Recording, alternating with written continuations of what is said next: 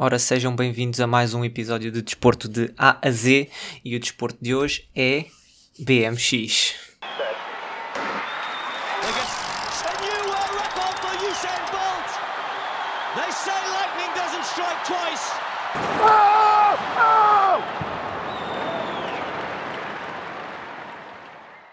Portanto, hoje no episódio vamos falar de BMX, vamos falar um bocado da história do desporto, como é que se desenvolveu, como é que cresceu, onde é que são as suas origens, como é que chegou aos Jogos Olímpicos, que formatos é que existem nos Jogos Olímpicos, o porquê também estar nos Jogos Olímpicos.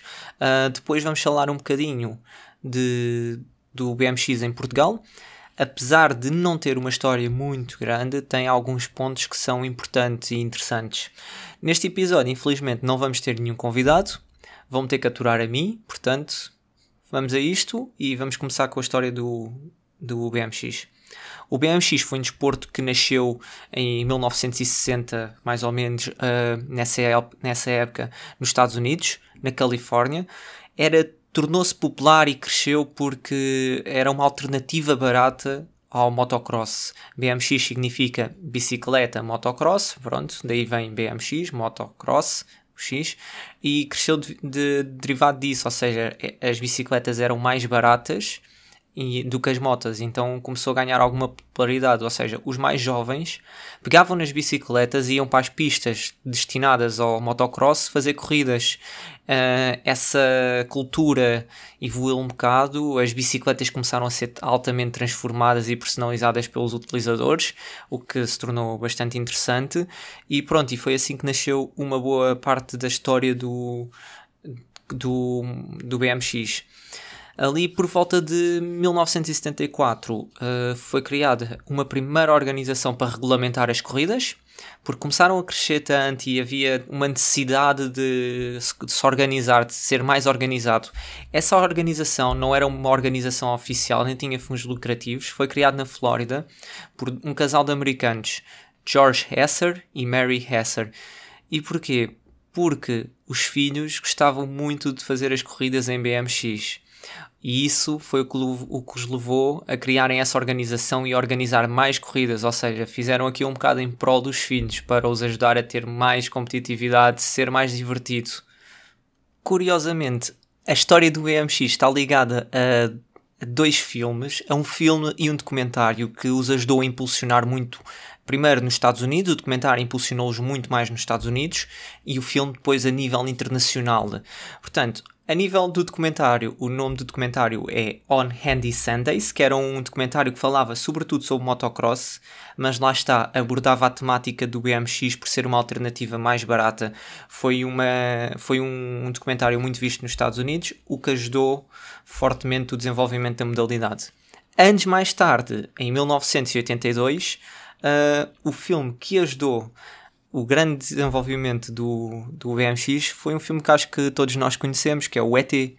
Sim, o filme do ET foi um dos grandes impulsionadores do BMX. Tinha aquela cena da bicicleta em que o ET fazia a bicicleta voar e levantar voo. Portanto, ajudou muito a desenvolver o BMX. Nesse filme, um dos duplos, se podemos dizer assim, foi Bob Haro, que era uma estrela grande daquela altura no BMX freestyle, ou seja, no BMX de acrobacias. Ele hoje em dia tem uma marca de bicicletas, lá está, de bicicletas de BMX, muito conhecida nos Estados Unidos. Portanto, como percebemos, o BMX, a sua história, o seu cerne da história está muito ligado aos Estados Unidos. Na Europa chegou 10 anos mais tarde, ou seja, por volta de 1970, no início de 1970, onde começou a ter um grande boom, principalmente no Reino Unido, onde se tornou quase uma moda, uma mania. Houve uma explosão gigantesca da procura de bicicletas de BMX e da sua prática, tanto em pistas como em freestyle, em parques, mas foi uma moda, lá está, ou seja, foi uma coisa de pouca duração. As vendas aumentaram muito e depois, passado uns anos, começaram a diminuir. Nessa época é interessante ver, e na Europa principalmente, que o BMX atraía todos os jovens, ou seja, desde os mais pequenos a adolescentes até mais velhos e alguns adultos, ou seja, é um desporto que atraía toda a gente pelo desafio, por ser uma coisa diferente e também por ser um custo razoável, um custo mais baixo do que outros desportos. E depois, à medida que o desporto se começou a expandir mundialmente, em 1982 foi criado a Federação Internacional de BMX, ou seja, um órgão dedicado só ao BMX. O primeiro Mundial de BMX foi realizado em 1982 e apenas em 1999, ou seja, 10 anos depois, é que o desporto foi reconhecido pela UCI. A UCI é a Federação Internacional de Ciclismo, é o que gera neste momento todos os tipos de ciclismo, ou seja, o de pista, o de estrada, o BTT e o BMX. É o órgão máximo do ciclismo. Portanto, demorou muito tempo a ser reconhecido como parte do ciclismo, podemos dizer assim. O BMX hoje em dia divide-se em duas partes. Temos o BMX Freestyle, dedicado a acrobacias, e que o sítio natural é parques de skate, a rua, como vemos muitos vídeos, basta procurar no YouTube. E temos a outra vertente que foi mais conhecida nos Jogos Olímpicos, ficou mais conhecida nos Jogos Olímpicos, que é o BMX Racing, que é as corridas de BMX, que são as duas principais categorias do BMX, ou seja, o freestyle e o racing. Hoje em dia, o BMX é praticado em todo o mundo, é dito como sendo um desporto extremo, um extreme sport, daí fazer parte dos X Games e do FISE. O FISE é a Federação Internacional de Desportos Extremos, onde existem competições e é um campeonato importante de BMX freestyle, principalmente, ou seja, de acrobacias. Tanto que apenas em 2016 é que a UCI organizou com a FISE os primeiros mundiais desse estilo de BMX. E assim, chegamos ao fim da breve história do BMX. Vamos passar aqui para os BMX nos Jogos Olímpicos. Portanto, o BMX chega aos Jogos Olímpicos em 2008, em Pequim, 2008, na vertente de BMX Racing, ou seja, a corrida de BMX. O objetivo do Comitê Olímpico Internacional de trazer o BMX para os Jogos Olímpicos é claro e percebe-se. O objetivo é atrair jovens, atrair um público novo aos Jogos Olímpicos, ou seja, tentar fomentar nos jovens um espírito olímpico, em que nem seja por um desporto mais radical, um desporto mais extreme, um desporto mais jovem, e torná-lo num desporto olímpico. Pronto, esse era o grande objetivo do Comitê Olímpico Internacional.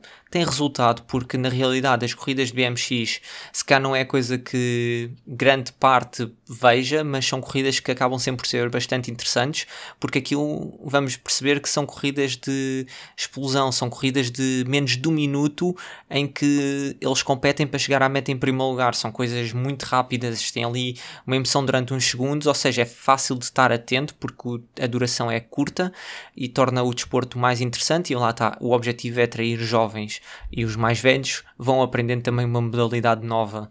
E pronto, o BMX nos Jogos Olímpicos, lá está, apareceu em 2008. Em Tóquio, pela primeira vez, vamos ter o BMX Freestyle. Ou seja, não vai só haver o BMX em modo corrida, ou BMX Racing, mas vamos ter o BMX Freestyle. Tanto o BMX Freestyle como o BMX Racing vão ter as vertentes masculinas e femininas. Hoje em dia, isso nos Jogos Olímpicos cada vez é mais normal. Há poucos desportos em que não tenham as duas vertentes, felizmente. 2021, os Jogos Olímpicos de 2021 vai trazer uma situação interessante. O sítio onde se vai realizar o BMX Freestyle e Racing vai se juntar a uma das novas modalidades, ou seja, ao skate, e vamos ter uma espécie de um recinto que é o Ariake Urban Sport Park. A ideia desse parque é juntar os três desportos mais jovens, mais modernos, mais extreme, num só parque e tornar aquilo quase como se fosse um festival. A realidade é que estamos em tempos de Covid e em princípio vai ser como todos os festivais do mundo, e é um festival ou às portas fechadas ou cancelado, infelizmente, mas a ideia em si era uma ideia bastante interessante. Agora vamos dividir isto aqui nos dois desportos. Primeiro vamos falar do Racing, porque é a modalidade de BMX mais antiga nos Jogos Olímpicos, 2008, pronto, também não tem muitos Jogos Olímpicos. E como é que funciona? A pista de BMX ronda os 400 metros. É feita de ondulações, algumas retas e curvas em banking, ou seja, curvas inclinadas em que eles conseguem acelerar nas curvas. Tem alguns saltos também, lá está, para tornar um bocado emocionante.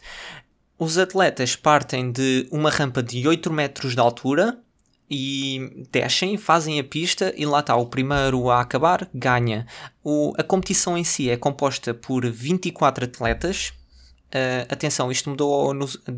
Este vai ser a primeira vez que os Jogos Olímpicos vão funcionar assim. Portanto, vão ter 24 atletas divididos por 4 séries de 6 atletas.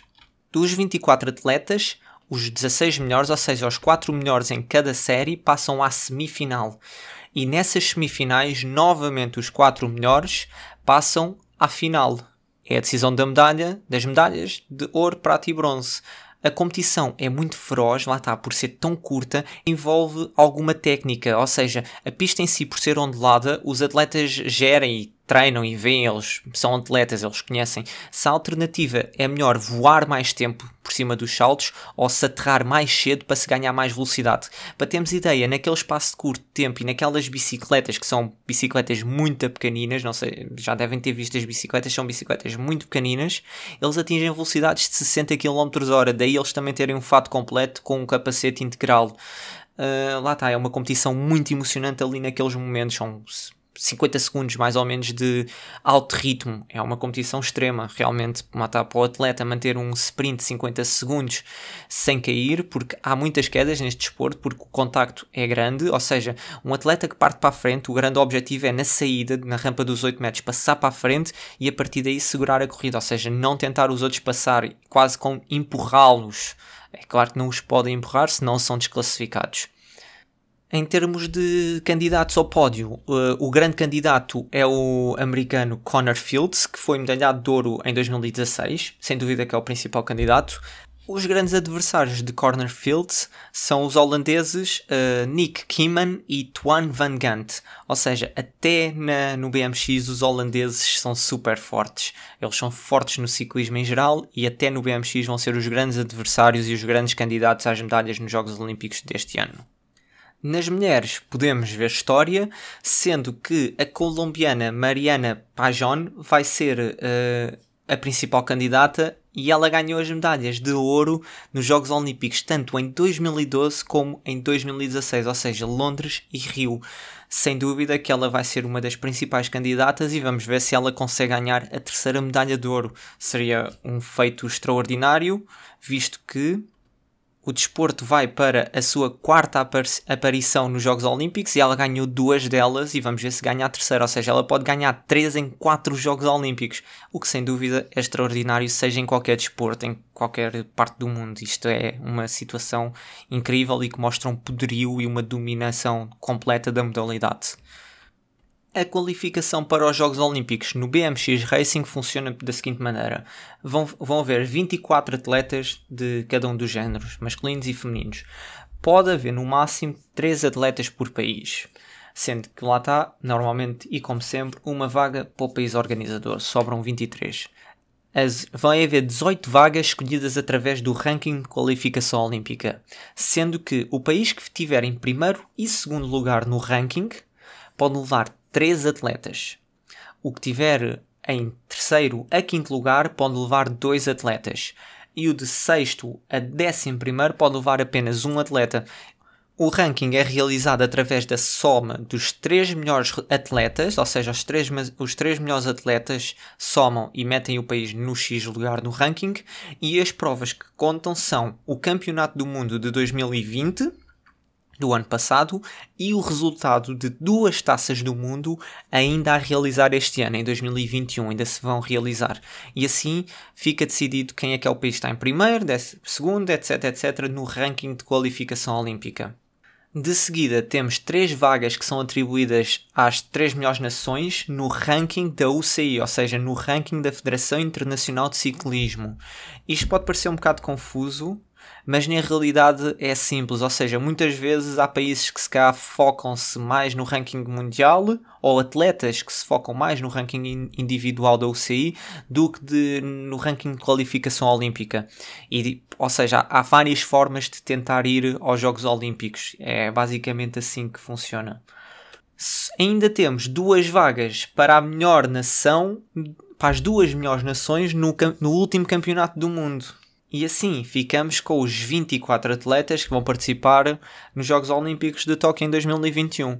Há que dizer que as provas se vão realizar nos dias 29 e 30 de julho de 2021, naturalmente. Vamos agora falar do BMX Freestyle, que vai ter a primeira aparição nestes Jogos Olímpicos em 2021.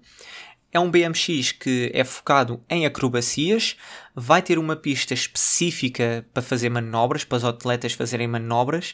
E como é que a prova se realiza? A prova vai ter duas rondas em que cada atleta tem um minuto para mostrar aquilo que vale. No final desse minuto de manobras vai receber uma pontuação, ou seja, cada atleta recebe uma pontuação baseada e derivada na dificuldade das manobras, na originalidade, na criatividade e mesmo na sua execução. No final é feito um ranking com as médias das rondas e assim vamos saber quem é que é o campeão olímpico, quem é que fica em segundo e quem é que fica em terceiro. Vai ser interessante ver, porque na primeira ronda é provável que os atletas não mostrem tudo aquilo que têm na manga, basicamente vão começar de forma mais simples, e que depois na segunda ronda seja uma ronda muito mais interessante, com manobras muito mais complexas e muito mais difíceis. Lá está, fazer aquele último push e dar tudo pela medalha. O evento em si é dos mais pequeninos nos Jogos Olímpicos, vai contar apenas com 9 participantes. Apenas 9 participantes masculinos e femininos, são pouquíssimos, e a realidade é que esses participantes vão fazer história, vão ser um desses 9 participantes vai ser o primeiro participante a ganhar uma medalha de ouro nos Jogos Olímpicos em BMX Freestyle. Portanto, como podem imaginar, há muitos atletas a quererem concorrer e a quererem ganhar aquele passaporte para estes Jogos Olímpicos, e há apenas 9 vagas.